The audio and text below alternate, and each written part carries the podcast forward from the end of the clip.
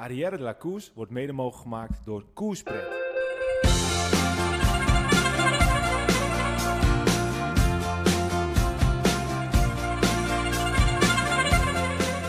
Je luistert naar ADR La Koers. De komende podcast drinken we koers. We hebben leuke gasten en luisteren we naar bijzondere verhalen.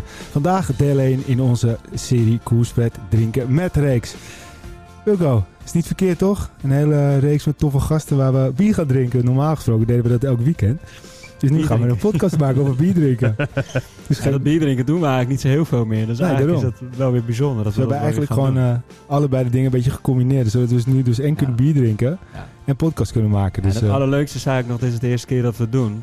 Als je de omgeving een beetje bekijkt, dan Ja, belooft dat wel veel goeds. Eh, Als we het Precies, altijd in zo'n eh, prachtige boerderijomgeving mogen doen. Ja, kijk, eh, de vaste luisteraars, die weten natuurlijk altijd dat we in een medisch bruidshuis zitten, de moeder van Peter. En dan hebben we achter ons een mooi tv-scherm hangen met een... eh, tussen de jurken. ja, nee, dat sowieso niet. Ik bedoel, je gaat, gaat ons geen negatief woord horen zeggen over de Nee. bruidsjurken. Maar dan hoor je zo'n knisperend vuurtje op de achtergrond, maar dat is een tv-scherm. En we hebben nu gewoon een knisperend vuurtje, Menu hebben we een Ja. echte. maar het is ook meteen wel lekker warm. Maar het is echt lekker warm in mijn nek, heerlijk. ja, precies, precies. Het is heerlijk. Ik heb een dikke Nee, het is trui aan. eh, echt waar. Het is eh, prachtig eh, waar we zitten. Dus dat belooft veel goeds voor de komende gasten. Ja, en eh, voor de mensen die denken, nou wat gaan jullie dan precies doen? Gaan we nou niet meer over wielrennen hebben? Natuurlijk gaan we het over wielrennen hebben. Maar we gaan een beetje het, het combineren. Dus we gaan eh, bij de toffe gasten de komende tijd eh, op bezoek. Of ze komen Ja. bij ons op bezoek.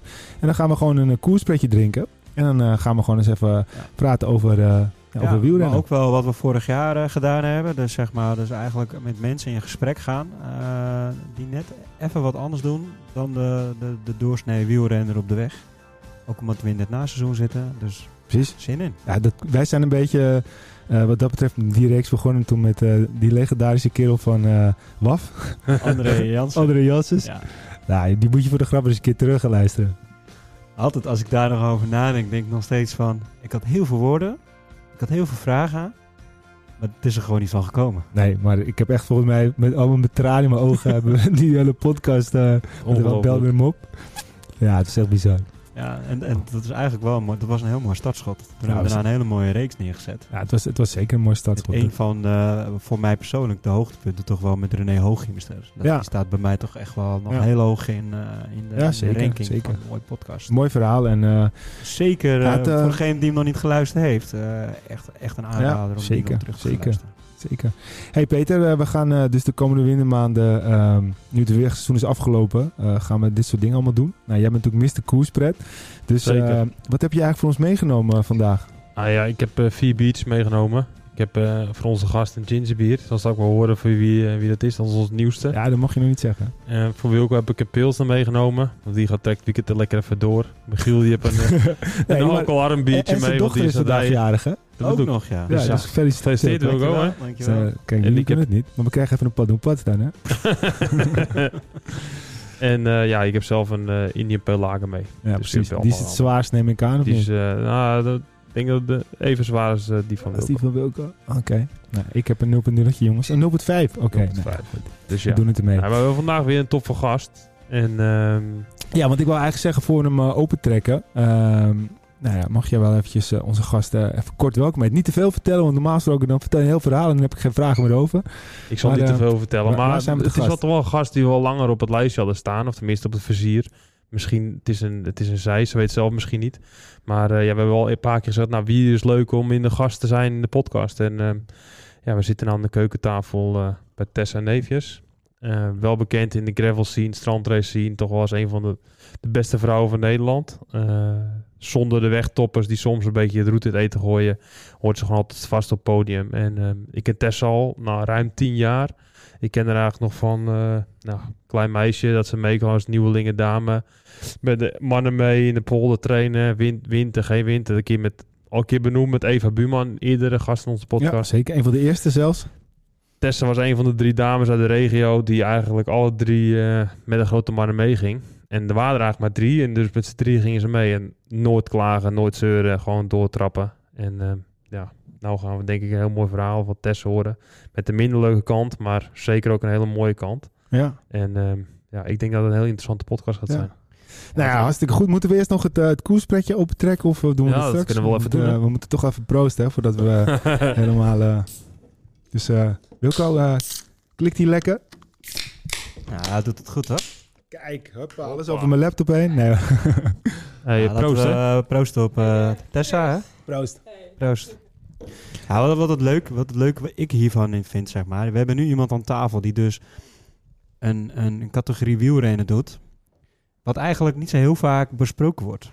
Dus dat, dat gaat altijd maar over Marianne Vos en Demi Vollering. En nou ja, we hebben het zelf ook altijd over Annemiek van Vleuten, Anne van der Breggen. Maar we hebben het eigenlijk nooit over strandracen met vrouwen. We hebben het nooit over gravelracen met vrouwen. Het is eigenlijk best wel een, een categorie wat een beetje onderbelicht is. Ja, Wilco, dat, is, heel- heb je helemaal dat gelijk het eigenlijk wel echt heel interessant om deze podcast nu te gaan maken. Nou ja, goed. eh Tessa, leuk dat we vandaag bij je te gast mogen zijn. En, Ja, eh, dankjewel. Leuk dat jullie eh, te gast zijn. En lekker koerspretje. Daar maakt eigenlijk mijn vader altijd wel lekker van, eh van John een koerspretje tijdens de koers. Van de vader Dus nu eh, mag ik gewoon de primeur van de gingerbeer. ja, nee, Zaterdag met het NK Gravel even geproefd. Dus lekker. Het zijn allemaal primeurs, want we hebben de eerste in de reeks en we hebben het, gaan het ook opnemen. Dus dat is niet zeker of het allemaal goed gaat lukken. Dus ja, misschien is dit ook straks goed op YouTube te kijken. Dus wat dat betreft veel primeurs. En ik denk dat jij een, een superleuke gast bent om daar de primeur te hebben.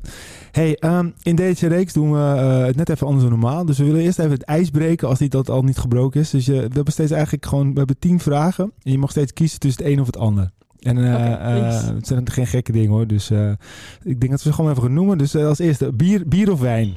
Oeh, dan kies ik toch voor een... eh, eh, sorry. nou, jongens, Dit is wel eh, gevaarlijk. Wat je nu gaat doen, Oei. dat is wel ik gevaarlijk. zou de outro uit deze kortste ja, misschien podcast eh, moet je wel wel een koerswijntje maken, Peter.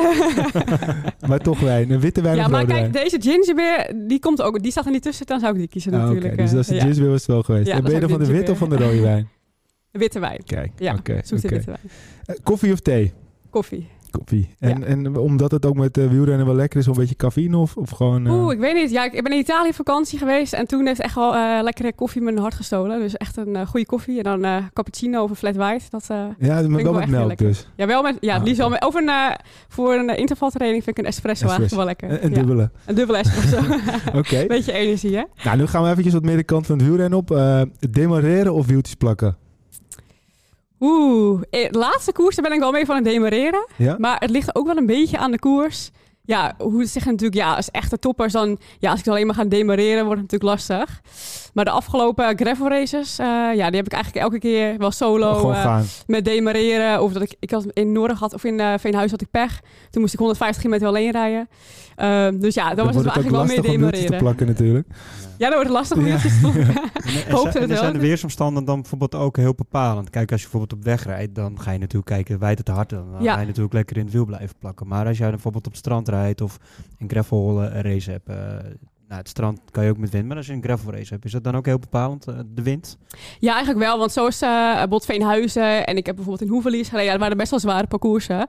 Uh, dus ja, dan wordt het vanzelf al dat je echt wel iets moet gaan doen en om voorin te zitten. En zoals van het weekend het NK, ja, dat leek meer qua parcours iets meer op een wegwedstrijd. Dus dan wordt het wel automatisch ietsjes meer uh, wieltjes plakken. Als je dan alles op kop gaat doen of continu demareren. Ik merkte als ik ga demareren, ja, dan zat je best wel hoog in je hartslag. En in het wiel ga je dan best wel makkelijk mee. Dus dan ga je niet continu natuurlijk een demarage doen. Dan moet je ook een beetje je kracht. Dus het ligt ook een beetje aan het parcours natuurlijk hoor. Ja, precies. Ja. Oké. Nou ja, goed. eh, ik, een eerlijk antwoord. Ik bedoel, ik had altijd alleen maar gezegd demareren. maar Kijk, eh, ik, vind, ik kijk, als wij gewoon puur naar onszelf kijken, als wij met een groepje eh, fietsen en we gaan naar Limburg dan, eh, en er is één heuveltje, dan, eh, ja, dan, is het demareren. dan is het eigenlijk de meter voordat het heuveltje begint. Dan, Ja, maar dan kan je- al aan het dan kan je niet eens boven plakken, zijn, want, eh, Ja, dat is wel het mooiste natuurlijk. Hè? Ja. Ja. Als we al boven komen. Oké, eh, de volgende. Wegfiets of gravelbike? Oeh, gravelbike, sowieso. Ja? Ja? Ja, gravelbike heeft echt het laatste jaar echt mijn hart gestolen. Ja? En ik denk ook vooral, de gravelbike, ja, daar kan je natuurlijk ook gewoon, bijvoorbeeld ik reed in het Franse Milau.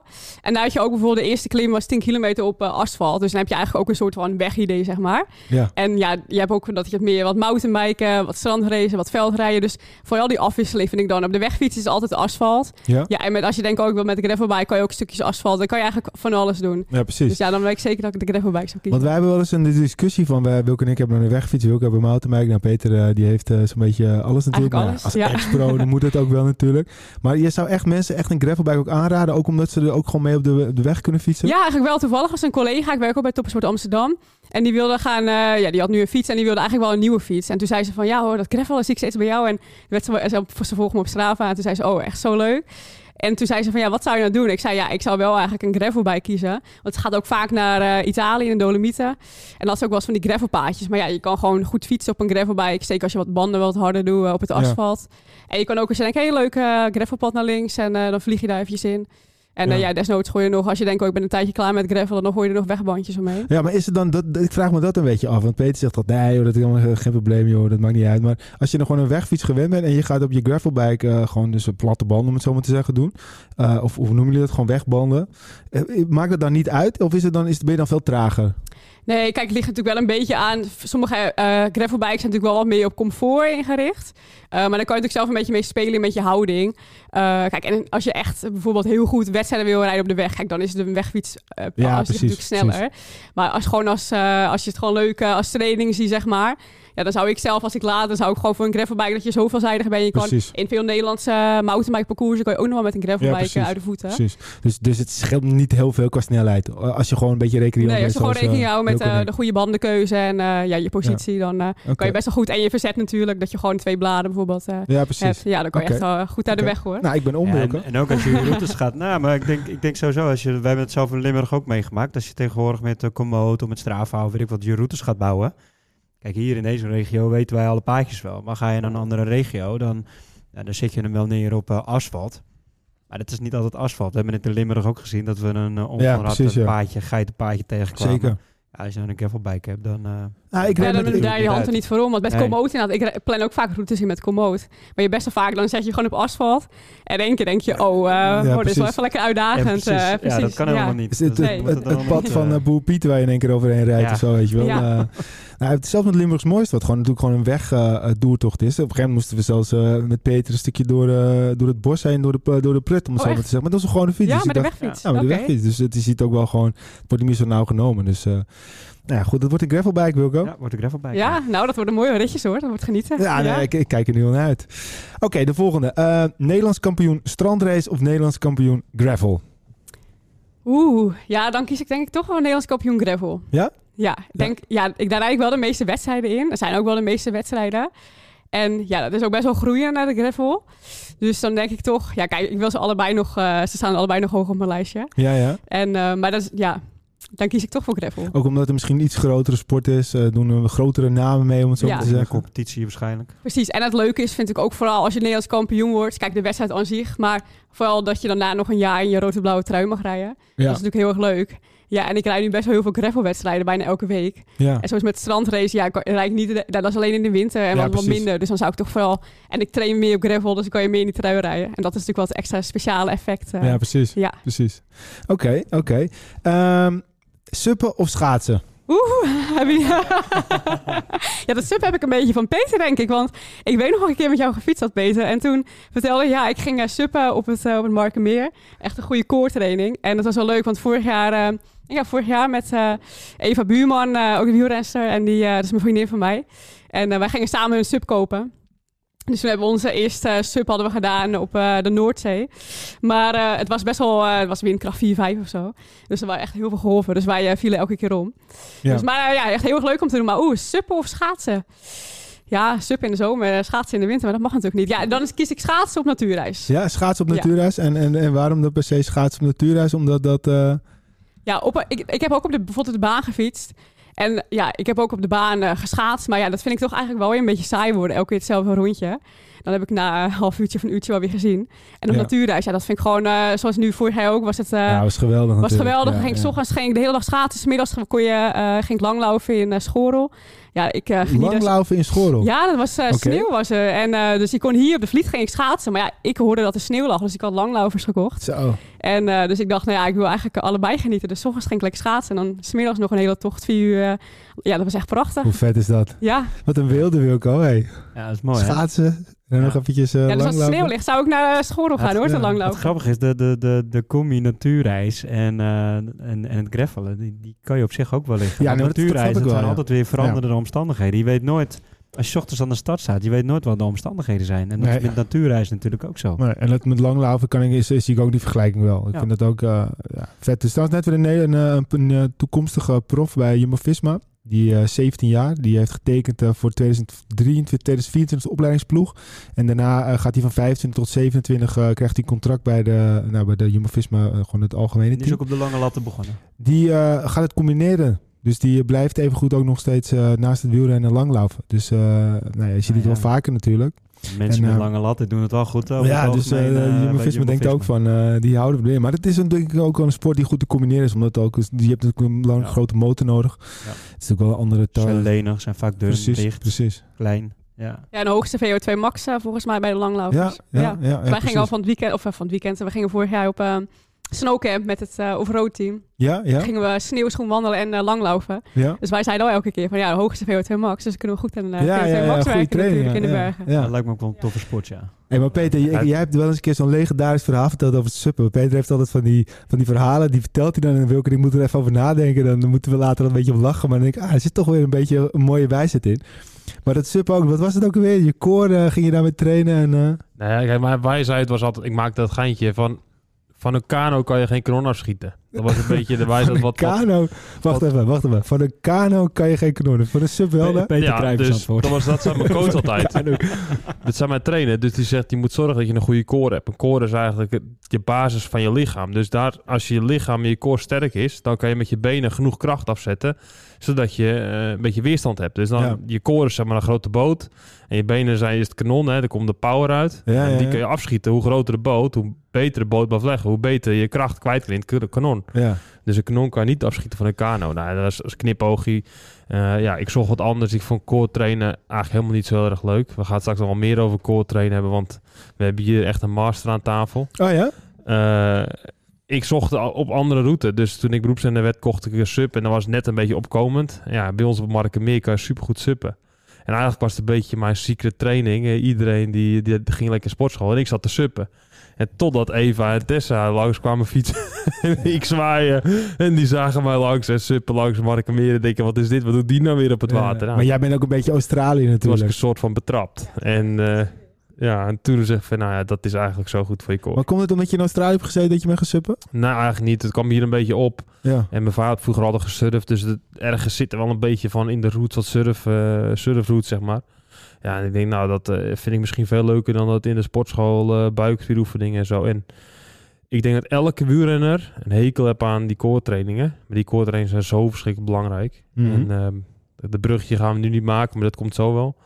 Dan kan Tessa denk ik echt supergoed beschrijven eh, waarom dat zo is. En ehm, ja, ik denk dat dat suppen gewoon een heel goede core training is. Ja. Ik denk voor alle wielrenners. Oké. Oké.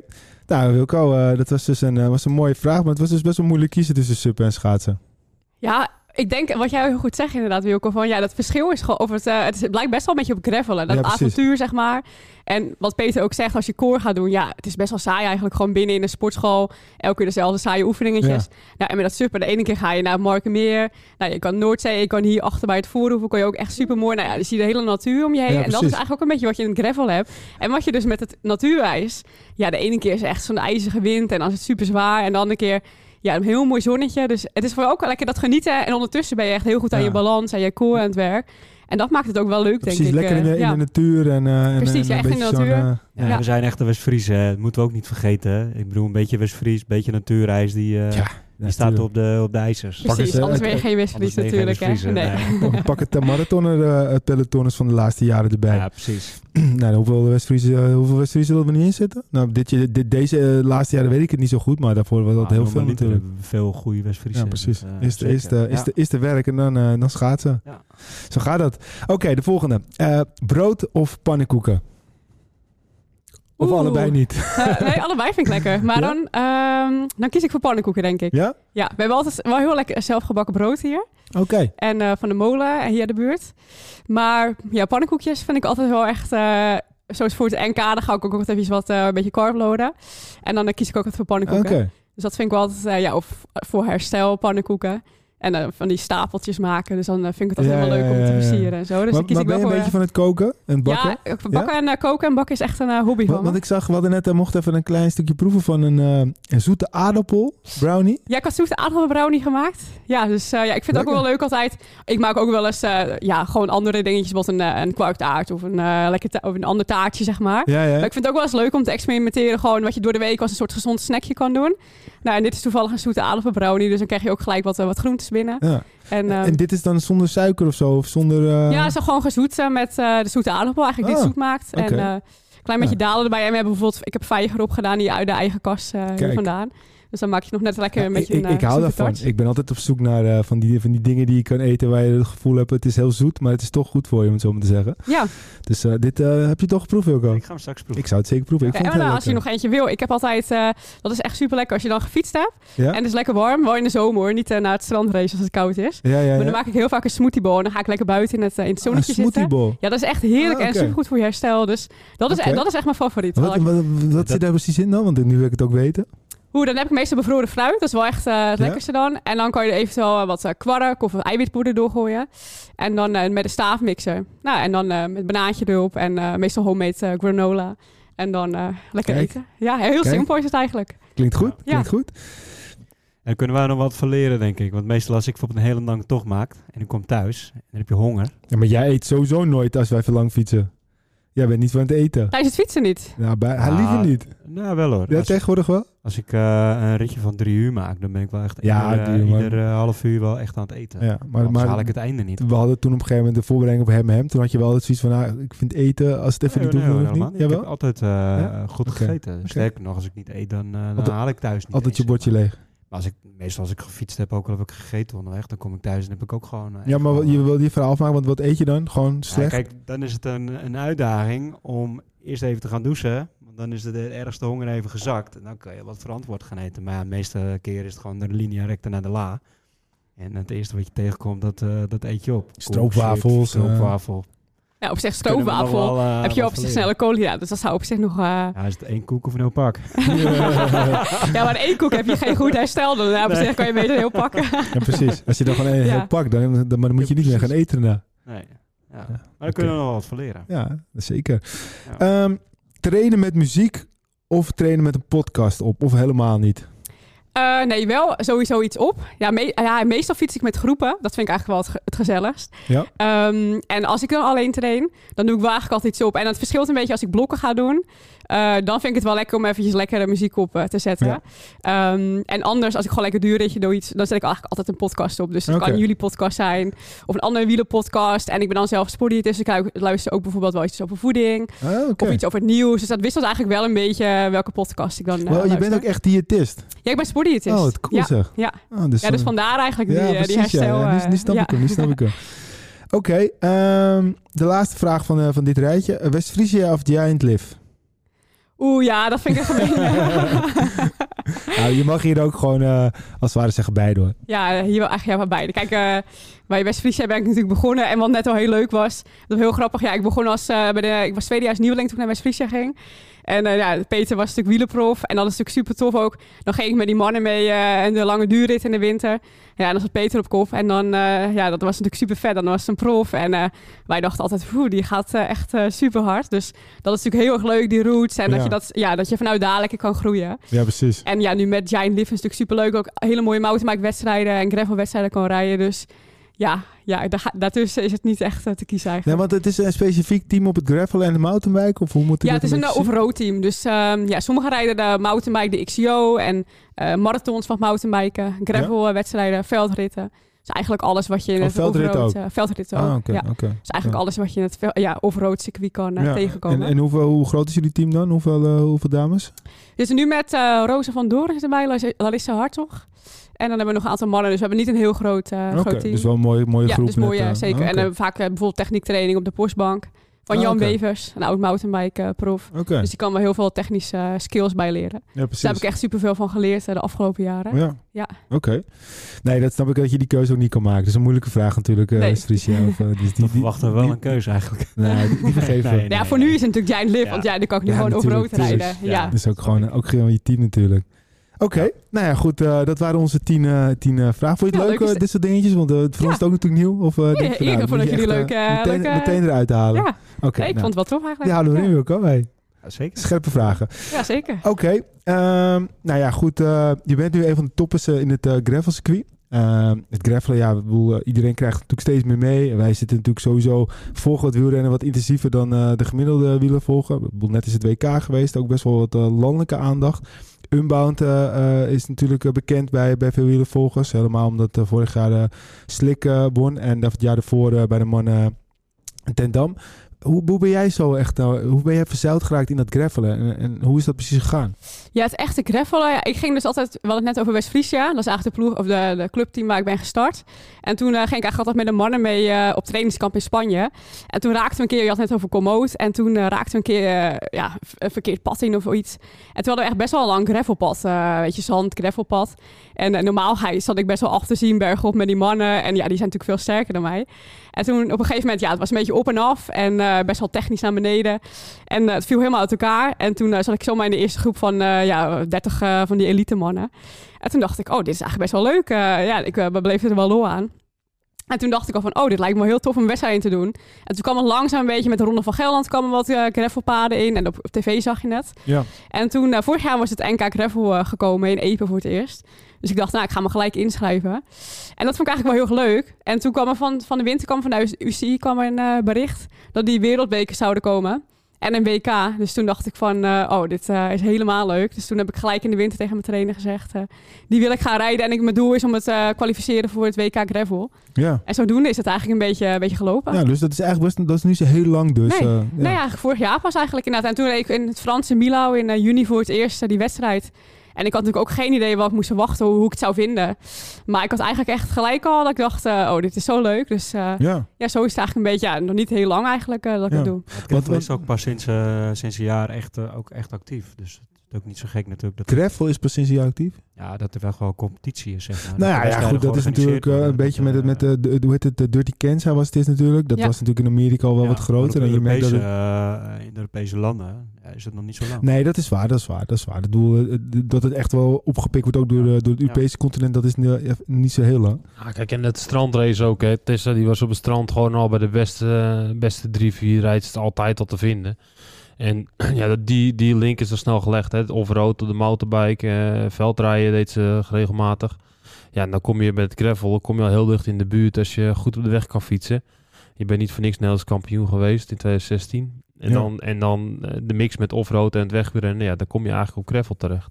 Ja. En um, ja, ik denk dat het wel gelijk een mooi bruggetje is naar, uh, naar 2016 toe. De, 2016 werd Tessa Nederlands kampioen op de weg bij de amateurs. En toen hadden we eigenlijk allemaal in, die in de regio van... Uh, ja, die gaat gewoon hier de prof worden. We hadden zoiets van, nou, uh, dat wordt de eerste dame... die hier na Veracudo er eigenlijk in de regio prof wordt. En toen kwam het daar een beetje... Ja, sloeg doodlot toe eigenlijk. En toen kregen we eigenlijk een schrik iedereen wel in de regio van... Uh, potverdomme, wat is er nou weer gebeurd? En ik denk dat Tessa het zelf... Uh, Tessa Penaar ongeluk gehad in de Ardennen. Ik denk dat je het zelf het beste kan vertellen... wat er een beetje gebeurd is dat weekend, die week. En dan, uh, ja, vandaar eigenlijk is ze dan. Uh, daar is eigenlijk daar is het begonnen, om het zo maar te zeggen, ja, de, de, ik, de, de, volgende stap in je carrière. Kijk, Tess is een beetje West-Fries, is karakter en maar ook een beetje bescheiden. En dat heeft Tess ook wel, dus kan verschrikkelijk hard fietsen. En dat durft ze niet te uiten, maar dat hebben, hebben eigenlijk alle West-Friesen. En daar komt ook het avontuur in mijn ogen een beetje vandaan. Je gaat dan, je maakt iets ergs mee, je komt dan van terug, dan ga je leuke dingen doen, daar lol aan hebben. En als je op het strandrace dan komt en je gaat meedoen voor de prijzen, dan ga je het offroad misschien wel leuker vinden dan het wegrennen, omdat je daar mee kan doen voor de prijzen. En als je daar voldoening uit haalt en daarna op de weg gaat fietsen en vervolgens komt gravel en dan ga je weer meedoen om de prijzen en je wint ze vervolgens, ja, dan is je hart eigenlijk verkocht. Dus ik denk dat ik daar wel... Uh, mee in de buurt zit. Maar ik denk dat Tessa nou, het is zelf misschien het is wel even first things first inderdaad van uh, 2016. En wat, Ja. wat, wat, wat, is er, wat is er precies gebeurd? Ja, inderdaad. Peter zei het al heel goed. In 2016 was Nederlands kampioen geworden. En we reden met de elite zonder contract reden wij tussen de profdames. Dat was in Goeree Overlakkee. En toen was ik tiende tussen de profs en ik was al Nederlands kampioen van uh, de elite zonder contract. En um, ja, dus eigenlijk ging het supergoed. En ik had ook een meerdaagse gewoon op de weg. Aantal klassiekers, criteriums. Dus in principe zou ik de overstap maken naar de profs. En ik denk ongeveer een maandje nadat ik Nederlands kampioen was geworden. In uh, augustus was dat. Toen, eh, ik zou meedoen met de Holland Ladies Tour. Dat is een grote eh, Nederlandse wedstrijd in de weg. ja. En ik dacht, ja, eh, het was best wel eh, wat Limburgse etappes. En ja, hier in het West-Friesland, ja, dan ga ik Naviaduct doen. Nou, dat kan je misschien een beetje als klimmetje beschouwen. Maar veel andere heuvels heb je niet. Dus toen eh, ben ik naar de Ardennen gegaan om eh, op trainingskamp eh, daarheen te gaan. Om wat klimmen te gaan trainen. En toen had ik net een klim gehad in het begin. En toen begon ik aan de afdaling. Dus ik ging gelukkig niet heel hard. Toen was er zo'n haarselbocht naar rechts. Met allemaal bomen en rotsen. Dus ik kon niet helemaal goed zien. En ik reed net op mijn eigen weghelft. En in één keer komt er een vrachtwagen op mijn weghelft uit de bocht omhoog gereden. Die reed een, eh, ging een andere fiets eh, die aan het klimmen was, ging hij inhalen. Ja, en ik zag hem toen dacht ik, oh shit, dit gaat niet goed. Dus ik probeerde nog naar zijn weghelft, want ja, ik had geen ruimte meer aan mijn weghelft. Probeerde ik uit te wijken. Uh, maar ja, hij ging best wel hard en ik ging natuurlijk naar hard. Dus ja, toen ben ik, ja, heb ik hem helemaal geraakt. Mijn fiets lag onder zijn voorwiel. Die, daar, daar was niks meer van over. En ja, dat stukje dat ik zeg maar, ik kan hem echt nog maar afzien komen. Alleen het stukje dat ik hem zeg maar geraakt heb, dat ben ik kwijt. Ik weet alleen nog dat ik dan 10 of 15 meter verder lag. En dat ik dacht van, want het was op zo'n drie splitsing. Ik dacht, oh shit, ja, ik moet weggaan. Want voor hetzelfde komen er nog meer auto's en lig ik hier midden op de weg. En toen wilde ik opstaan en toen kon ik mijn linkerbeen niet bewegen. Dus ja, dat kleine stukje van het echt raken, dat ben ik dus uh, weg. dat is helemaal weg uit mijn, uh, maar, uit mijn hoofd. Maar, dat is wel echt angstig, man. Dat je dus in een situatie terechtkomt, dat je weet dat het foute boel is. Dat je weet dat het, dat het fout gaat aflopen. Maar dat je er op dat moment niks aan kan doen. Maar, maar wat, wat, wat, moment. wat, wat de, de, hij raakte je, je fiets kwam onder wiel, maar wat, je, je, wilde gaan staan. Was je eventjes, voelde je geen pijn? Oh, oh, oh, ja, ik, ik lag toen, uh, want ik, die klap had ik natuurlijk. En ja, um, ik lag op de grond en toen dacht ik gelijk van, oké, er komen auto's opstaan. En toen dacht ik, ik wilde opstaan. dacht ik, jeetje, wat is dit? Mijn hele been kon niet bewegen. En ja, ik, had allemaal pijn bij mijn, uh, bij mijn rug. En ik kon eigenlijk, ja, ik kon niet liggen. Dat, dat ging eigenlijk niet echt. Ik kon niet, ja, zitten ging eigenlijk ook niet. Dat had ook heel veel pijn. Dus ik, ja, ik weet nog dat ik heel gek achterover, een beetje een bepaalde houding. Maar ja, het deed zo zeer. Ik dacht, ja, maar toen dacht ja, het gaat in één keer heel snel allemaal, zeg maar. Dus die vrachtwagenchauffeur, die was natuurlijk super aan het balen van, uh, oh, wat is er nu hier gebeurd? En die andere fietsen, dat was dan een beetje een geluk bij een ongeluk. Dat was een dokter. Uh, en het was in de Ardennen, dus uh, die vrachtwagenchauffeur die sprak Frans. Dus die was gelukkig, uh, die kon Frans praten en hij kon me helpen. Dus die heeft Ja. een ambulance gebeld. Zo. Maar het is wel even dat je denkt van, oh, oh ik, ik kan niet opstaan, wat is dit in één keer allemaal? Ja, precies. Ja. Want die, die dokter heeft je meteen eerste hulp verzorgd en die heeft als het ware je stabiel... eh, eh, Ja, hij ging voornamelijk, ja, want hij zag al dat het niet, hij zag hoe ik erbij lag, dat het niet goed was. En dat ik niet kon opstaan, niet kon bewegen. En eh, dus hij zei voornamelijk dat ik rustig moest blijven. Niet mocht bewegen eigenlijk, want ja, je weet niet wat er gebroken is. Dus die heeft voornamelijk even de ambulance en van, nou ja, kalm blijven. Ik kon ook heel slecht adem krijgen. Dus ja, dan ga je ook een beetje soort van hyperventileren, zeg maar. ja, precies. En mijn vader reed erachter, dus die kon hij ook een beetje, ja, die ging even helpen van, nou, wat kunnen we even doen met de, met de ambulance bellen. Ja. Ja, En, en, en, en toen op een gegeven moment ging ik, werd je overgebracht naar het ziekenhuis. En, en wat, wat, wat, wat had je precies? Ja, toen ben ik naar het ziekenhuis gegaan in uh, Malmedy. En eh, daar hebben ze me onderzocht. En toen ja, had ik mijn rug had ik gebroken. Zo. Ehm, ja, dat was voornamelijk het ernstigste. Ik had ja, iets van acht eh, botjes in mijn rechterhand gebroken. En zes ribben, schouderblad en eh, hechtingen. En eh, ja, in ieder geval, ik had totaal iets van 16 bo- botten gebroken. Zo. Maar die dokter heeft dan heel goed gehandeld. Dat, dat hij dus zei, Ja. je moet stil blijven liggen. Want als Ja. je nu ook zegt dat je dus echt aan je rug eh, zwaar eh Precies, ja. Want, bent ja, want dat, dat, zeiden ze een in dat ziekenhuis ook later. Van ja, als je wel ging bewegen, dan. Ja. weet je ook niet wat er anders mee gebeurd was. En toen moesten ze in het ziekenhuis moesten ze gaan kijken, want je hebt dan natuurlijk nog kans op een dwarslesie. Ja. En dan mijn linkerbeen niet, eh, nog steeds niet in die ambulance eh, kon, eh, kon bewegen. Moesten ze wel gaan kijken van oké, moet je zo snel mogelijk geopereerd worden? Is het een stabiele breuk of een onstabiele breuk? Wellicht kom je nog in een rolstoel terecht. Ehm, maar het was een heel klein ziekenhuis in uh, Malmedy in de Ardennen. Dus zeiden ze, ja, je kan beter naar Nederland gaan, naar een heel goed ziekenhuis met een uh, ruggenspecialist. Dus toen zijn, ze, dan zijn we naar het vuur gegaan. En daar hebben ze me helemaal onderzocht. Dus gingen we met uh, Guy en de sirene naar, uh, naar de vuur toe. En daar bleek gelukkig wel dat ik een uh, stabiele breuk had. Ja. Dus dat ik niet, geen dwarslesie had. Um, dus dat was wel heel fijn. En waar had je dan je, je ruggen gebroken? Had je hem boven of onder? Ja, thoracaal 8. Dus een beetje ter hoogte van je schouderblad uh, is Ah, dat. Ja. En, en er zat op een gegeven moment iets van een zenuwklem of iets dergelijks, doordat je je been niet kon bewegen? Of... ja, want de eerste paar dagen kon ik die niet uh, goed bewegen. Dus ja, toen ja, het was wel een beetje, ja, dan ga je natuurlijk ook weer denken van, oh, uh, Ja, ga ik nog terugkomen en hoe is dit, zeg maar. En gelukkig kwam dat langzamerhand, kwam dat, uh, kwam dat wel weer goed. Dat ik mijn been langzaam weer kon bewegen. Ja. Maar dat was wel echt heel schrik hoor. Ja, eh, op een moment ben je zeg maar Nederlands. Dat weet ik ook nog. Dat was jouw vraag net in het begin. Van die Nederlandse trui, zeg maar. Ik had toen net een maandje die Nederlandse trui. Ja, precies. Dus ja, ik vond het super tof om daarin te trainen en in het rood en blauw te rijden. Ja. En toen kwam ik in dat ziekenhuis. Maar ja, ik moest natuurlijk eh, alles moest, eh, ja, ik mocht niet bewegen, dus het moest helemaal kapot geknipt worden. Ja, ja, en daar maakte ik me eigenlijk bijna nog het meeste zorgen om. Van, eh, ja, nee, die trui mag je niet gaan knippen. Terwijl het staat nu nergens op natuurlijk. Maar, Nee, maar daar goed, moest ik net even aan denken, inderdaad. Ja. Dus Alles doen, maar... En, en, en Heilige ja. trui en toen, eh, ja, dat snap ik wel. ja. En, en, en, en, en hoe toen verder? Want op een gegeven moment, eh, dat is vastgesteld. Eh, wat, wat werd er toen tegen je verteld als van, nou goed, wat, wat, wat waren de stapjes? Wat moest je gaan doen? Wat, wat, wat, wat was je perspectief, om het zo maar te zeggen, op dat moment? Ja, het was zeg maar, ik had toen mijn rug gebroken en ja, die kon je niet, kan je niet in het gips doen natuurlijk. Dus ik moest steeds in het ziekenhuis blijven. En toen wilde ik eigenlijk wel, ja, ik vond het in het ziekenhuis echt helemaal niks. Gewoon de hele dag eh, naar binnen, zeg maar. Dus toen mocht ik gelukkig, had ze overgehaald, mocht ik snel naar huis. Ja, Eh, en het advies was eigenlijk ja, om gewoon eh, een aantal maanden op plat op bed te liggen. zo. Aantal Ehm, maanden plat op bed. Ja. Dus echt gewoon, want ja, je moet hem zeg maar recht houden. Dus het is een soort van, ja, ga zitten of voorover, dan hou je niet die rug, eh, hield je niet recht. Dus ik moest zoveel mogelijk plat liggen. En ja, in het gips kon hij dus niet, maar dan moest ik gewoon continu ja, dezelfde positie aanhouden. Ja. Dat was eigenlijk het beste om gewoon met rust eh, te genezen. En je hebt eventueel van die corsetten. Eh, alleen ja, omdat ik best wel ja, gewoon een eh, goede koor had, zeiden ze van ja, dat kan je dan beter niet doen. Want dan kan het ook zijn dat je je, je spieren enorm afnemen. Ja, precies. Dus ja. dat is niet handig. Dus het was voornamelijk eigenlijk het advies, ja, rust houden. Eigenlijk heel saai Ja. op bed liggen eigenlijk. En ja. wat zeiden ze dan over... nou goed, dat is natuurlijk het, het allerbelangrijkste. Is gewoon dat je her kan herstellen. Maar werd er al snel iets gezegd over, over fietsen? Of heb je dat zelf gevraagd? Of, Oeh, ja, nou, ik vroeg daar wel eens naar. Maar ja, in het begin was het een beetje lastig, omdat het Franse artsen waren. En ze Ja. spraken niet heel goed Engels. Ehm, maar ja, in Nederland vroeg ik het wel. Maar ja, ze hielden, ja, ze zeiden er niet heel veel over. Dus ja, dan dacht ik zelf ook al van, nou ja, dat, ja, ik weet niet of het dan echt positief... eh, ja, precies. Maar goed, ja, langzaamaan eh, zeiden ze wel van, nou ja, over een tijdje kan je, mag je opbouwen met fietsen.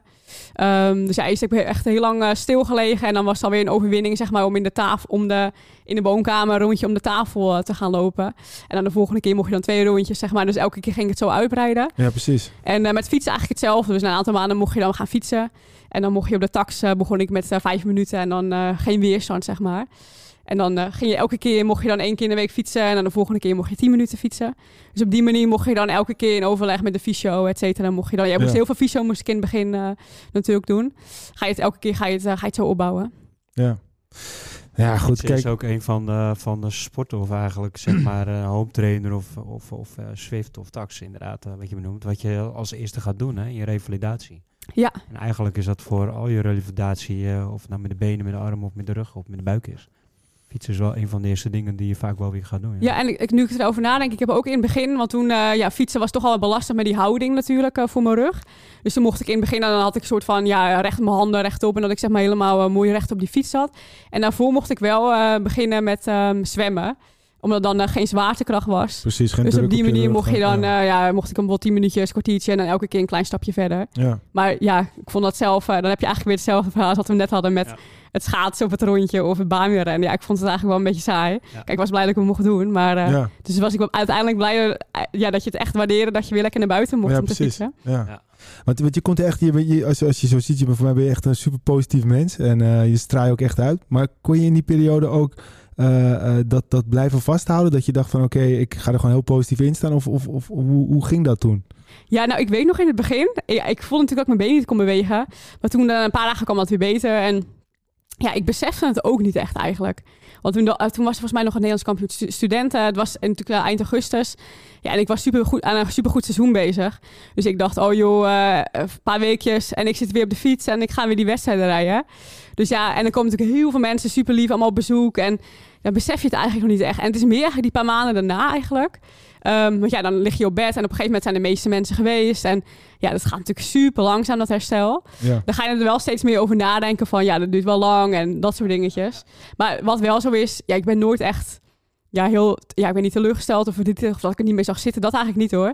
Het was meer ook dat je elke keer een soort van stapje vooruit. Want ja, dan, dan dacht ik van ja, eerst kon ik om de tafel lopen. En nu kan ik alweer eh, bij wijze van spreken 10 minuutjes fietsen. En dat voelde dan toch wel weer een soort van overwinning. ja, precies. Dus op die manier, ik weet niet, hield hij ze ook wel weer gewoon vol. En dan, voelde, dan dacht je ook alweer van... Eerst dacht ik bijna, ook kan niet meer lopen. En dan, ja, nu kan ik wel weer gewoon lekker op die fiets, lekker buiten en eh, dingen doen.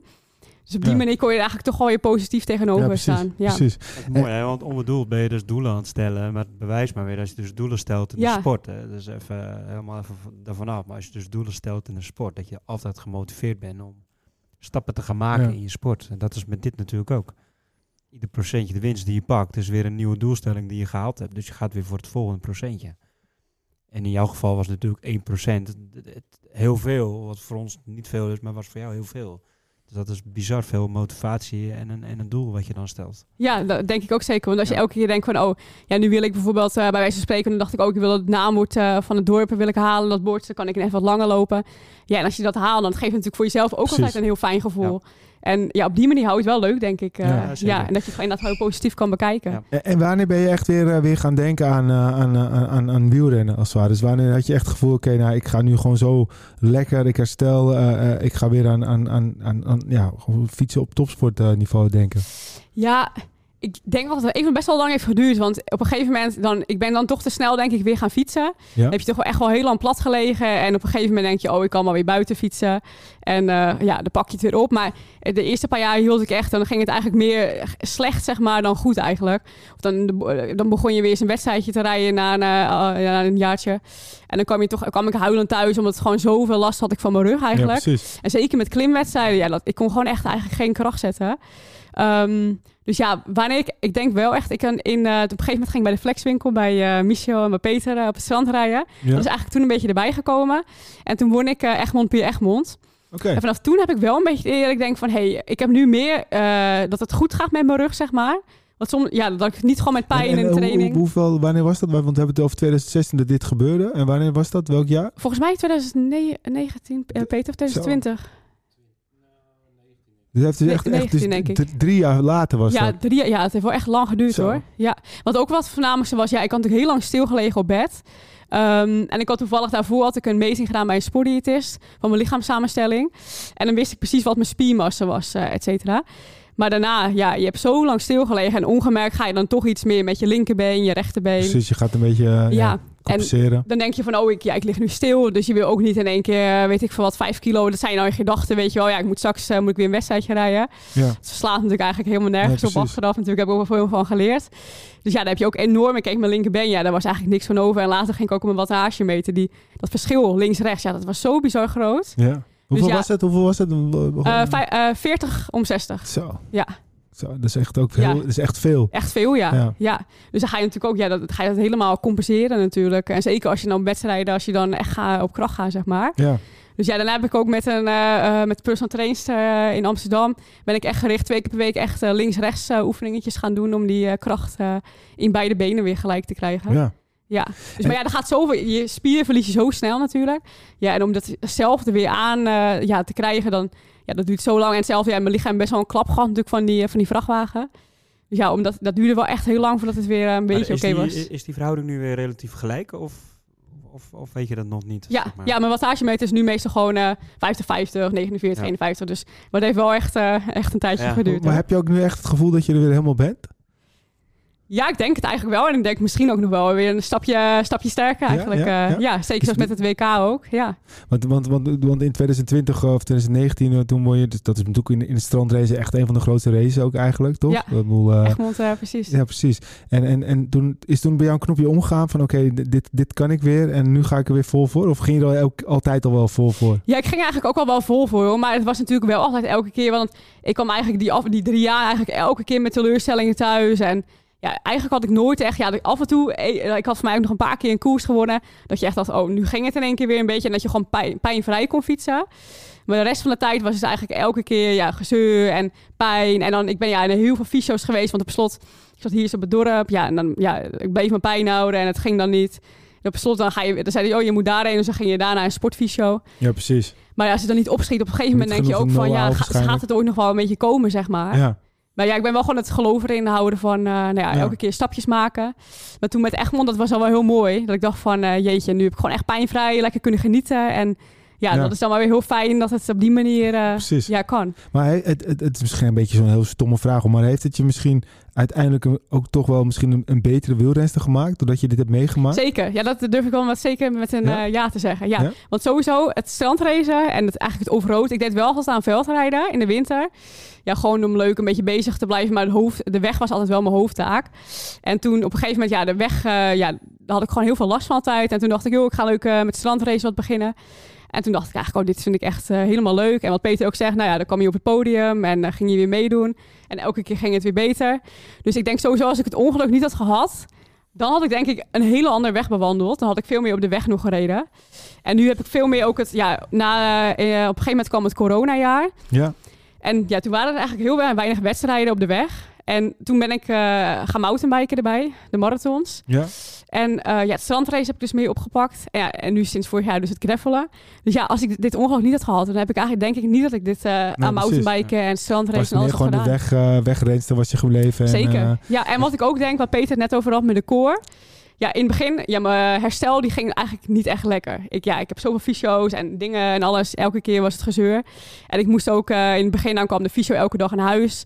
En dan moest ik allemaal van die, eh, ja, tussen haakjes saaie mobiliteitsoefeningetjes zeg maar doen. ja, ja. Ja, en op een gegeven moment, ja, dat moest ik dan echt eh, drie keer per dag doen. Ja, het is best wel saai natuurlijk om dat, om dat te doen. Ja. Dus op een gegeven moment was ik er echt een keer helemaal klaar mee. Ik denk, ja, ik ga niet al die saaie oefeningen en die core en dat allemaal doen. Maar toen merkte ik wel echt dat het weer echt weer een stuk slechter ging. Ja. Dus, eh, dus toen dacht ik wel echt in mijn, in mijn hoofd ook een soort van knoppen. Omdat ik dacht, ja, ik heb dit gewoon nodig om beter te worden. En sindsdien doe ik het dus elke dag. En ik merk gewoon dat ik er echt zoveel beter van word. En ja. het, ja, het geeft me ook gewoon motivatie om het gewoon elke dag te doen. Omdat ik dan veel minder Ja. last van mijn rug krijg ook. En, eh, wat- en, en wat is nu jouw eh, gevoel op de fiets? Ik bedoel, het ongeluk is gebeurd, je begint weer rustig te fietsen. Op een gegeven moment heb je weer een niveau bereikt dat je gewoon weer lekker kan fietsen. Heeft dat ook wat gedaan met je gevoel? Heb je meer angst op de fiets? Of, of is die angst de verloop van tijd verdwenen? Of is die angst er nog steeds? Wat heeft dat gedaan met je gevoel op de fiets? Ja, je bedoel in het verkeer of bedoel je in de Ja, wedstrijd? Of, eh, de fiets? of bedoel je het genieten van het eh, fietsen dan? Nou, maar gewoon nee, meer Nee. eh, het gevoel echt op de fiets. Heb, heb je angst in de bochten? Of je Oh, zo. peloton? ja, wat Heeft ik, wat gedaan ja. met jou, zeg maar? Ja, wat ik wel merkte, voorheen reed ik echt heel erg makkelijk door het peloton heen. Daar was ik eigenlijk, iedereen zei van, oh, Tessa zit zo voorin en ik rij overal doorheen. En ik merk wel, normaal was ik zeg maar degene die als laatste remde. En nu, ja, in het peloton ben ik wel gewoon dat je nu eh, ja, meer als eerste rem. Omdat het toch een soort van angst, iets dat je denkt van ja, want nu met die vrachtwagen ook, ja, ik heb dat niet zelf veroorzaakt. Ja. Het is door een ander. Dat je toch iets het vertrouwen in de ander wat, min, wat meer kwijt bent. Ja. Ja. En dat zit natuurlijk wel langzaam aan het slijten en dat gaat er natuurlijk nooit helemaal uit. Maar ja, dat is natuurlijk wel wat ingeslopen. Maar goed, ja, als- oh. Ja, ga maar, eh, Peter. Tessa moet niet zo bescheiden, bescheiden zijn, hoor. Want als er eentje door het peloton kan fietsen, is Tessa wel, denk ik. En ehm, kijk, wat Tessa heel erg typeert, hè, ze is super positief. Ze praat alles makkelijk weg, een beetje nuchter West-Fries uithangen. Net als wat wij allemaal een beetje zijn. Maar het is eigenlijk wel een wonder wat ze weer doet, hè. Dus eigenlijk, we kennen allemaal het verhaal van Fabio Jacobsen. En dat soort verhalen, dit is eigenlijk bijna één op één. Fabio Jacobsen net iets andere, ook uiterlijke zorg gehad. Maar je rug breken en zoveel botten, ja, dat is niet niks. En wat ze dan met core trainen, elke dag traint ze de core. En ze zegt, ik weet zeker dat de helft van de beroepsen dat niet doen. Dus met zeker weten niet. Als ik ze mezelf keek, als het één keer in de week deed, was het veel. En dan testen het elke dag. Dus dat is enorm saai, maar zoveel discipline. Dat eigenlijk, ja, dat is alleen maar een voorbeeld voor heel veel, veel beroepsmatige renners. En wat Tessa zegt, je remt later. Dat komt ook met ouderdom. Als je ouder wordt, hè, dus ik ben nog steeds jong, maar elk jaar dat je ouder wordt, word je voorzichtiger, onbewust. En als je Tessa tussen de mannenpeloton ziet rijden, dan durf ik zeker te de helft eerder remt dan Tessa. Dus ze zegt wel dat ze nu eerder remt dan, dan de woord, maar dat is niet zo. En dat is ook weer dat typisch dat West-Friese, wat Tessa ook heel erg heeft. En dat hebben we veel meer sporters. Voor zelf doen ze eigenlijk veel tekort. Ja. En Denk je, dat vind ik wel mooi dat je dat zegt, want eh, dit is iets wat ik niet alleen eh, uit de sport herken, maar eigenlijk in alles. Ik bedoel, eh, dat is met ondernemers zo, dat is met hoe je een regio promoot zo. Maar, maar denk je dat, dat, dat, dat, dat doordat West-Friese dat doen, dat ze daardoor zichzelf tekort doen als in Ja, dat weet ik wel zeker. prestaties, denk je? Nou, in prestaties niet, want ze gaan er altijd wel 100% voor. En misschien wel 200%. Waar een ander al eerder stopt, gaat de Westfries vaak door, hè, zeggen ze dan. En of het dan legt aan de roots wat het is, ik denk gewoon dat we ook zo opgevoed worden. Hè? Dus eh, we zitten hier in, de bekijken bloemkolenvelden uit. En de vader is tuinder. Hè? Dus gewoon hup, niet zeuren, gewoon aanpakken. Gewoon doen. Ja, precies. En ehm, ja, dat typeert ons gewoon heel erg gewoon doorpakken. Hè? Als het eh, zondag regent, dan gaan die gasten hier gaan gewoon extra hard trainen. Want denk je, de rest traint niet en wij trainen lekker wel. Ja, ja, ja. En dat zit er gewoon een beetje in. ja. En of het slim is, niet, niet altijd, maar het maakt je wel beter. En dat core trainen, ja, ik heb al meer dan respect voor Tessa. En ik denk dat dat voor heel veel, eh, veel voorbeeld zijn. Want volgens mij heb jij helemaal krachttraining, hok en eh, weet ik het allemaal. Dat heb, niet heel veel mensen hebben dat. Nee, hoor. precies. Nee, want ik ben, ik ben wel benieuwd, want Peter zegt, jij bent echt, eh, als het om core training gaat, ben jij wel echt, eh, nou ja, expert, expert. Maar, maar wat, wat voor oefeningen doe je dan? Wat voor oefeningen Ja. doe? Oeh, ja, eigenlijk van alles. Ik ehm, ja, doe dus nog wel veel mobiliteit. Dat is echt specifiek voor mijn rug. Ja? Eh, maar ik start eigenlijk de dag altijd met mobiliteitsoefeningen. Dus gewoon mijn hele lichaam. eh, dus ja, wat rekken en eh, mobiliteit. Gewoon om alles wat lekker mobiel Is te maken. een soort yoga-achtig iets? ja, het is een beetje yoga Ah, yoga-oefening eigenlijk. Ja. En daarna dus doe ik altijd één keer per dag eh, dan core oefeningen. Ehm, ja, dan echt gewoon mijn rechte buikspieren en schuine buikspieren. En dan probeer ik het wel gewoon eh, eh, ja, echt op het fietsen te houden. Dat je ook eh, in beweging blijft. ja, precies. met wat gewichtjes en ook gewoon leuke afwisselende oefeningen. Ehm, en ik heb daar ook ja, podcasts en eh, dingen over geleerd. En op school ook eh, hebben we daar ook veel over gehad. Dus ja, wat wel goede oefeningen zijn en niet. Ehm, dus ja, er zijn ook bepaalde oefeningen die niet handig zijn om te doen. Met die crunches bijvoorbeeld. Dat is niet, eh, dat is niet goed? Nou, juist, vaak gaan mensen dan hun, zeg maar, hun ruggenwervel zo schuin houden. Ah. En dan, gaan, dan, ja, dan gaat het druk komt niet goed over. Ah. Dus op een bepaalde manier dan moet je je been houden, dan zou het kunnen. Maar zoals bijvoorbeeld een rechte plank en dan, of een sideplank en dat je die gaat bewegen. Ja, dat zijn super goede oefeningen voor Ja, mensen precies. om te doen. Omdat je dan je ruggengraat ook recht houdt. En dat heb ik ook weer uit het ongeluk dat, je, dat het heel belangrijk is om die gewoon altijd mooi recht te houden. Ja, precies, ja. Ja. ja. Want, want eh, die crunches die doe ik dus heel vaak, dus ik doe het niet goed hoor.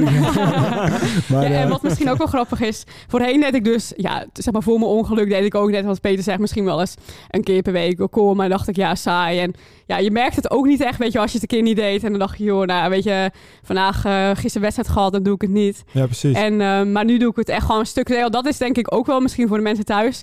Als je het zeg maar eerst deed ik het dan misschien een aantal keer per week. Maar dan is het misschien dat je, nou, dan komt het even niet uit. Je bent druk, je weet het ja. wel. Het is gewoon elke Ja, dag. ik doe het morgen wel, weet je wel. En nu doe ik het elke dag, niet per se heel lang. Maar als je het gewoon elke dag structureel op dezelfde... Ja, dan zit het ook gewoon in je systeem. Als hoe lang ben je ermee bezig per dag? Nou, ik zeg maar, ik doe mobiliteit meestal een kwartiertje. En Ja, precies. core eh, bijvoorbeeld 10 minuutjes. Ja. Maar als je het de hele week... En dan doe ik het één keer per week wat langer. Maar als je de hele week bij elkaar optel... Ja, dan eh, als je dan elke dag een Ja, 10 minuutjes kwartiertje doet... Is het uiteindelijk per week... Ja, leeft het je wel meer. Ja, omdat nee, je maar, die ene maar- keer maar dat doet is denk ik natuurlijk. ook gewoon de kracht. Als Ja. je het, wat jij, precies wat jij zegt. Als je bij wijze van spreken drie keer per week doet. En je doet op maandag en je doet op woensdag en vrijdag. Dan denk je, ah, dan doe ik het morgen wel. Dus je denkt, ik heb nu Op een geen tijd, ik heb eigenlijk Precies. geen zin, Maar joh, morgen wel. En dan dag- schiet het altijd weer over. Ja, en wat is en nu nou is het een beetje alsof tanden poetsen. denk ik, oh ja, even mijn goor. Ja. Nou, gedaan. maar wat is nou een eh, kwartiertje op een dag dan? Ja. Ja, dat heb je eh, altijd. ook wel. wel zo herkenbaar, hè? Je begint ergens aan, dat wij als amateurs, we beginnen ergens aan en dan ben je het vier dagen heel fanatiek. Oké, ik ga 20 push-ups doen. Ja, Morgen doe ik 30 en dan eh, overmorgen doe ik 40 en daarna wordt het 30. Ja, En op een gegeven moment ben je vier weken verder. Ja, ik heb het al vier weken niet meer gedaan. en bij wijze van spreken, stel je doe je bijvoorbeeld even, eh, bijvoorbeeld elke dag eventjes twee minuutjes of eh, vijf minuutjes planken. ja, precies. Ja, dat is altijd beter dan dat je het elke dan dat je het Nee, niet doet natuurlijk. Dat, dat is het ook. En dat Nee. is gewoon de kracht van de herhaling. Van een herhaling inderdaad. Eigenlijk. eh, eh. En wat ja. ook wel grappig is, ik ga dus vaak met die mannen van eh West-Friesia ga ik op eh, trainingskamp. En het zijn echt wel goede mannen. Die Dit jaar werden ze ook eh, derde in de topcompetitie volgens mij tussen alle Conti-teams. En eh, dus op een gegeven moment, ja, nu ben ik veel meer met de core en mobiliteit en yoga bezig. Dus eh, toen vroegen ze ook van, nou, wil jij eventjes training geven? Dus ik aan die 20 mannen ging ik eh, training geven. ja, mooi. Dus dan moesten we al lachen natuurlijk met de yoga en zo Ja, allemaal. ja. En eh, dat vind ik ook leuk om te doen. En op een gegeven moment zei ik, nou, ik hou wel een beetje van, van wedstrijden. Dus ik zeg, we gaan even een, aan het eind van de week gaan we even een plank challenge doen. Dus nou, ik had, we hadden wat gekocht. Ik weet niet of een taartje of zo hadden we. Nou, hier gaan we om met z'n allen. Dus nou, wie het langst gaat staan. Ja, dus we gingen de precies, ja. timer doen. En op slot toen stonden we met, met z'n drieën nog. En maar ja, ik, eh, ga, ja, niemand wil opgeven natuurlijk. Ik denk, ja, ik kan die niet eh, verliezen natuurlijk van die mannen. Dus op slot hadden we iets van 19 minuten eh, 19 stonden we. minuten. Ja, maar voorheen, ja, voorheen kon ik dit dus echt niet. Dan eh, dacht ik na één minuut, poeh, ik ben echt... eh, Ja, kracht van herhaling. Ik, ja, je hoeft het helemaal niet lang te doen. maar ja, dat geeft je wel gewoon Geen echt heel veel... eh, spieren sterk genoeg en dan maakt het niet uit hoe lang. En hoe lang eh won je of niet? Nou ja, op een gegeven moment die gaven die jongens op. Dus eh, ja, ik had ook wel zo aan, maar ik denk, dat moet ik niet laten zien natuurlijk. Nee, nee, dus, nee, eh, nee, nee. dus ik had wel gewoon, ik denk, ja, ik moet hier niet eh, verliezen Ja, van die precies, jongens. ja. Dus eh, volgens mij doe je iets van 20 minuutjes of zo. eh, ja. Ja. Dat is wel lang hoor.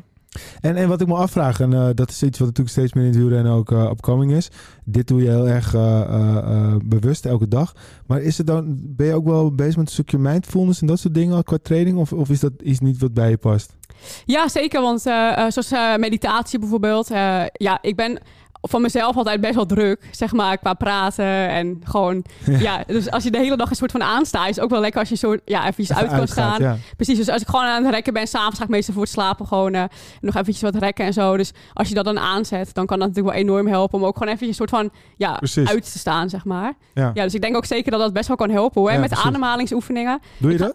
Ja, ik ga vaak met Eva gaan we altijd naar, we hebben eigenlijk een, eh, niet in het seizoen vaak, maar als we dan een beetje in de winter zeg maar, eh, hebben we eigenlijk onze vaste vrijdagavond, eh, gaan we hier naar de Dars toe. We gaan naar de sportschool en daar zat een uur yoga. Oké. en die ja. vrouw zit ook heel erg op de ademhaling. Ja. En ik merk ook als je dan daar terug van komt, of ja, op de sub doen we het ook wel eens. En dan gaan we heel erg op onze ademhaling richten, of Wim Hof ademhaling. Ja. Ja, ja, daarna voel je je echt zo, ik weet niet, ontspannen. En ja, dat is wel echt heel fijn altijd. Eh, ja. Oké. mindfulness doet in principe toch iedere wielrenner die geen muziek of eh, podcast Ja, of ja. zo heeft. Die doet aan mindfulness. Ja, ja, is het Vogeltjes zo? stellen, voor ja, kijken om nou, je kijk, wij hebben Ja. hier een hele mooie uh, West-Friese Omringdijk. eh, nou ja, ga daar eens op, op fietsen en er komt geen verkeer aan. Je hebt geen muziek en je hebt geen eh, podcast in je oren. Ja. Ja, je hebt niks anders als alleen het lawaai van, van de wielen. Dus je komt gewoon tot rust. En Ja. ik denk met gravel ook wel hoor. Want zeg maar op de weg, dan is het toch altijd wel... eh, oh, er komt weer een auto of je moet een beetje opletten. Maar als ik ga gravelen, dan heb ik niet vaak een eh, muziek of podcast hoor. Dan is het gewoon lekker in de bossen, in het PWN of bij de Veluwe. En dan is het echt genieten. En dan is het eigenlijk ook een beetje al mindfulness. Dan ben je gewoon echt in het moment. En ja, precies. zo mooi om je heen. En zeker nu met die mooie herfstkleur allemaal Ja, dat, dat ben ik helemaal met je eens. Ja. Ja. Ja, Ja. Ja, ik heb nu ontdekt dat als het donker is en je gaat over de dijk bij ons fietsen.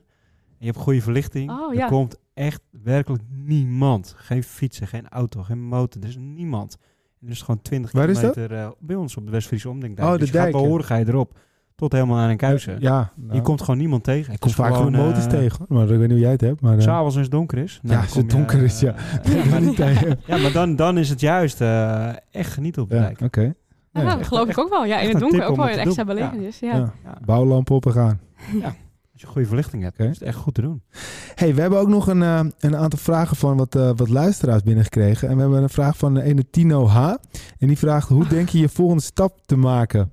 Oeh, hoe ik mijn volgende stap kan maken. Ja, ehm, ik heb nu natuurlijk het WK gereden. En er deden best wel wat, eh, ja, heel veel toppers uit. En uit het mountainbiken mee. En uit het wegweerrennen. En nu met het eh, NK op de gravel. En het gaf me eigenlijk wel heel veel motivatie. Dat ik ja, best wel goed mee kon, ook op het vlakken. En ja, ik heb niet heel veel wegkoersen dit jaar gereden.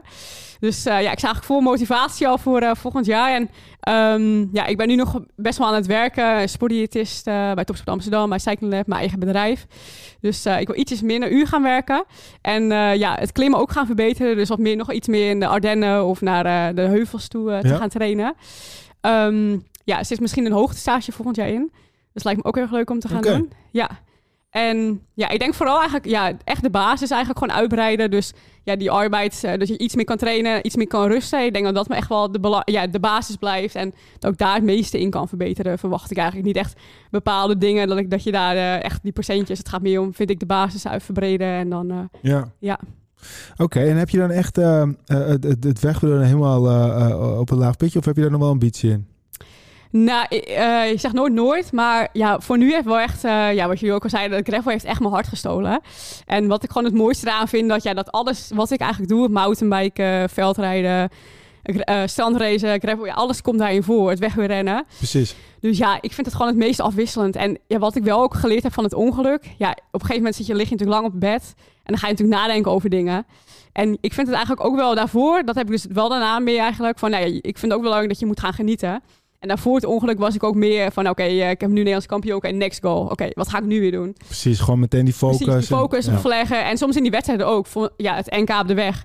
Ja, ik vond niet per se echt een hele leuke wedstrijd eigenlijk. Ja, het is een beetje af en toe heel zenuwachtig. Precies. Iedereen zit te wachten. Oké, er is bijvoorbeeld weinig wind. ja, of, dus, ja drie uur lang in het peloton. Dat ik achteraf denk van, ja, kijk ik vind ook zeker hele leuke wedstrijden. Maar dat ik niet altijd het idee had, oké, ik vond het echt een prachtige dag. Ja, precies. En als ik nu dus in die auto, in de auto terug zit van die gravelwedstrijden, Ja, dus ik zo met zo'n big smile denk ik, jeetje, wat heb ik echt een prachtige dag. Gewoon elk moment, tuurlijk is het afzien. Ja, precies. Maar ik in, in het Milo ook, ja, ik denk, oh, nu ben ik soort van mountainbiken en rockgarden aan het rijden. En dat vind ik dus wel echt het leuke. Dus daarom denk ik, ik moet gewoon doen wat ik echt fantastisch Ja, vind. precies. En dat maakt voor mij heel erg genieten. Dus daarom wil ik ook nu eh, ja, richt ik me volledig op Ja. het gravelen. Nou ja, je zal ook waarschijnlijk wel zien dat de komende jaren dat natuurlijk steeds groter en groter en groter zal gaan groeien. En eh, ja, als je nu al zag, eh, het WK, daar gaan we het ook even kort over nog even over hebben. Ehm, ja, er zullen er ook wel steeds meer kansen in komen, denk ik. Zeker, ja. En ook wel leuk dat er nu echt zo toppers als eh Voorst op, de, op het NK Precies. start. Van de Poel meedoet met het WK. En ja, als ik het lees, de berichten vinden zij het ook echt super tof. Ja, precies. Dus ik denk ook, zeker, in, eh, ja, wat ik nu ook van die, nee, er best wel wat wegrenzen, die heb ik al gesproken met het WK. En die zeiden ook, jeetje, dit is echt tof. En eh, ja, hoe leuk is het eigenlijk? Ja, ja, Dus, en ja, ik denk ook het leuke dat vanuit meerdere disciplines, ja, uit het mountainbiken, uit het wegrennen, iedereen kan een beetje samenkomen. Dus ik denk zeker nou, dat het best wel wat, eh, Ja. wat perspectieven Ja, voor de het zou toekomst nu biedt. helemaal tof worden natuurlijk als die competitie wat er in Amerika gehouden wordt zich gaat mengen met de Europese competitie. Dat zou het helemaal tof maken, want dan ga je echt eh, de Europese crème en, en de Amerikaanse crème. Dan heb je echt het allerbeste van het allerbeste. Ja, Dat zou ja nou goed. tof Ik zijn. ben, wel, ik ben wel benieuwd hoe goed Amerika dan uiteindelijk is eh, vergeleken bij de Europese circuits, zoals jij dat dan een beetje noemt. Ehm, even nog naar het WK, want de WK was natuurlijk een van je hoogtepunten eh, dit jaar. Ja. Het liep wel even anders, toch? Het liep wel even iets anders, ja. Ja, het begon eigenlijk heel erg mooi. Ik, eh, ja, ik, had, eh, ik heb drie wereldbekerzakken gewonnen, dus ik mocht gelukkig op de eerste startrij eh, starten. Want het was gelijk eigenlijk best wel smal en je ging een klim op die dan best wel pittig was. Dus ik dacht, Ja. ja, ik wil eigenlijk wel vooraan starten.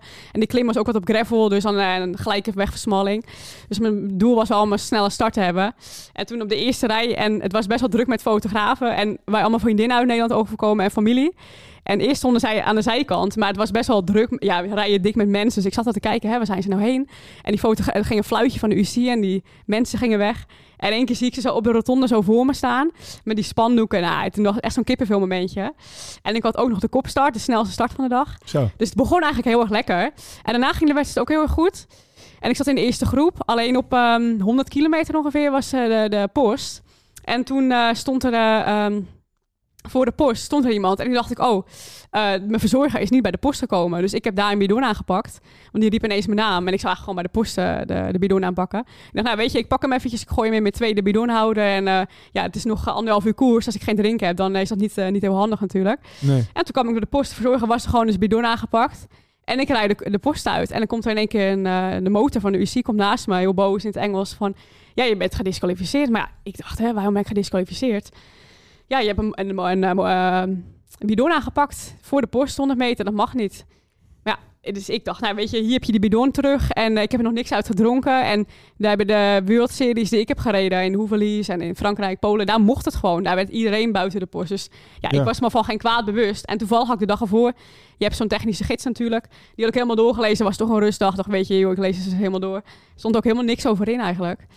Dus ja, hij zei, ja, je moet uit koers. Maar ja, ik dacht, weet je, ja, eh, als het niet in de reglementen staat, dan vind ik het eigenlijk niet helemaal fair. Ik bedoel, als ik eh, een bidonnetje tegen iemand eh, hoofd had aangegooid, ja, dan snap ik het natuurlijk. Dus met andere woorden, je mag normaal, normaliter gewoon een, een bidon bij een post aanpakken van wie die ook is, zeg maar. Ja. Een bidon is een bidon, gevuld of niet. Ja. Alleen bij het WK moest je een bidon hebben die alleen van, van jou was en niet van een ander. Dus alleen die van jezelf mocht je aannemen. Ja, en het ging er vooral om dat je het in de post aanpakte. Oh, dat je echt in die... Ja, dus in eh was, was zeg maar hier startverzorging, stond Ja. er een bordje en eindeverzorging. Ehm, en dat je het in die post pakte. En nu stond er dus iemand 100 meter voor de post. Ja, Ja. dat was niet in de post. Ja. Eh, en bij die, die World Series zijn er ook gewoon aangeschreven posten. Eh, maar als jij je denkt van, joh, op de Hoevelies hadden wij bijvoorbeeld een hele zware, de muur van Hoevelies, ik weet niet of je die kent, die is super stijl. En die, ja, er stonden gewoon eigenlijk alle verzorgers stonden bovenop. Want ja, omdat het zo'n zware klim was, wilde je eigenlijk wat lichter zonder bidon. Die- Dus iedereen Ja. gaf eigenlijk daar een bidon aan. Ja, precies. Dus ja, ik ben me er nooit van eh, bewust geweest dat dat niet mocht. En dat werd gewoon daar gedaan. Ja. Dus ja. dus ik dacht ook al van, hè, maar waarom moet ik nou uit de koers? Dus hij kwam elke vijf minuten kwam heel boos aan me. Je moet nu uit de koers. Ja, Maar- ik dacht, ja, en hoe ging, het, hoe ging het dan toen verder uiteindelijk? Ja, ze willen me dus continu uit de koers halen. Maar ja, ik dacht, weet je, ja, dan moet ik toch naar die, eh, naar die plaats terugrijden. En ik wil nu, ik rijd nu tussen allemaal wereldtoppers van de weg en het mountainbike. Ik wil eigenlijk voor mezelf ook gewoon weten, joh, ik ben toch al gedisqualificeerd. Ik wil eigenlijk wel weten waar ik dan eindig. Dus ik ben gewoon doorgereden. En in Citadella had je, toen dacht ik, weet je, ik wil nog even de, de sprint van onze groep winnen. En er waren al een paar keer mensen weggereden. Maar ja, ik zat totaal niet meer met mijn focus bij die wedstrijd eigenlijk, omdat die motor continu boos werd. En toen dacht ik, nou, het was zo'n klein klimmetje. En die ging je, moest een bochtje om. Ik weet niet of je het gezien hebt bij de files. en dan ging je omhoog. En er stonden twee van die UC-commissarissen stonden me op te wachten. En ik had, rug, ik had nummer 13. Dus hij liep ze heel eh, boos van, eh, nummer 13, die moet uit de koers, mag absoluut niet over de finish. Dus die man pakt me bij mijn arm, dus ik had daar nog een blauwe plek van. En die wou me van mijn fiets afsleuren. Nou, ik zat echt huilend op de fiets. En ik dacht, ja, weet je, ik ga nu echt niet 300 meter voor de finish uit de koers. Dus ik ben gelukkig nog wel, eh, ja, ik was op de 13e plek, toen kwam ik over de finish. Maar eh, uiteindelijk ben ik natuurlijk uit de uitslag eh, gehaald. Maar het gekke is, Peter Sagan, de dag erna, ik ging eh, op eh, tv kijken. Die pakt ook twee keer buiten de post een eh, bidon aan.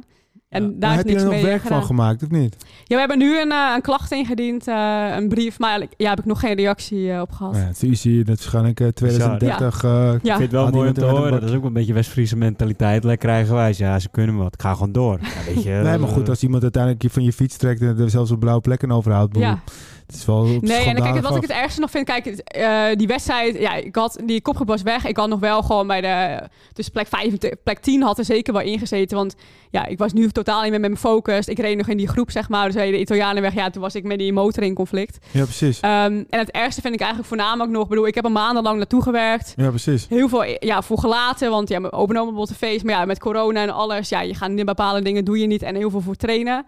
En maar toen kwam mijn vriendinnen overgekomen. Ja, die laatste anderhalf uur, ja, ik heb gewoon huilend op de fiets gezeten. Omdat gewoon, het was best wel eng met die motor. Ja. En daarna, normaal zou je dan, nou, dan was ik best wel content geweest met bijvoorbeeld met een dertiende plek. Had ik gezellig met iedereen even wat gaan drinken daar in Italië. Maar Ja, ja, precies. Nu is het allemaal Maar- echt, maar- eh, maar echt niet leuk, die wat- sfeer wat, dan een- eigenlijk. Wat een droeftoeter ben je als je dan als motorrijder gewoon... eh, d- d- Blijf, die bleef Ja. dan gewoon bij jou. Ja, die bleef continu, kwam hij weer. En dan, moest, ik, en dan hij werd natuurlijk steeds boos in het Italiaans, dat ik echt uit de koers Maar moest. eh, hoe reageerden de anderen? Of die, waar, die hebben die er helemaal Ja, niet- ja, dat vond ik, ja, die reageerde eigenlijk helemaal niet echt Nee? erop. Nee. Ook niet Nederlanders of zo? Ja, ik- ja eh, Marcus zat nog in de groep, maar die, ja, ik weet niet, die reageerde eigenlijk helemaal niet echt. nee. Maar iedereen zit in zijn eigen focus met zijn eigen wedstrijd. Die, eh, Ja, nee, ja, goed. Kijk, dat is hetzelfde met die, die bordjes toch? Eh, die, die zijn toch ook verplicht?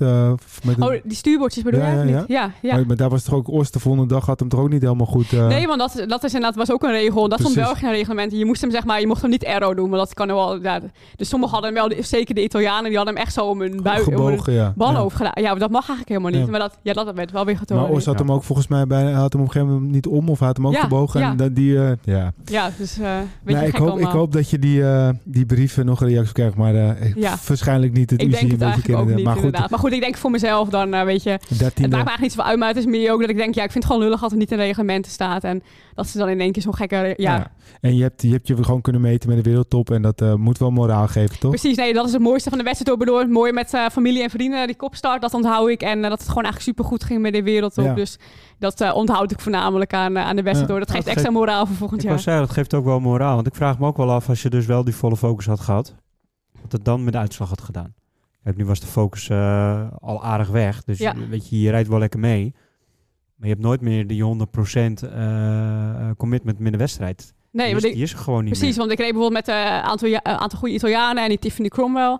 Ja, die ging op een gegeven moment gingen natuurlijk nog te demareren. En want er was nog een eh, vijfde plek eh, te behalen. Ja, en toen kwam bij mij toevallig exact dat moment die motor en die werd Ja, boos dat ik uit de koers moet. Ja, Precies. Dus ik ben daarmee bezig. En dus anders. En zo kwamen nog een paar kleine single tracks. Normaal is dat een beetje mijn specialiteit. Dus dan wil ik daarvoor voor beginnen. En dan kan ik daar bijvoorbeeld nog even wat hard gaan rijden.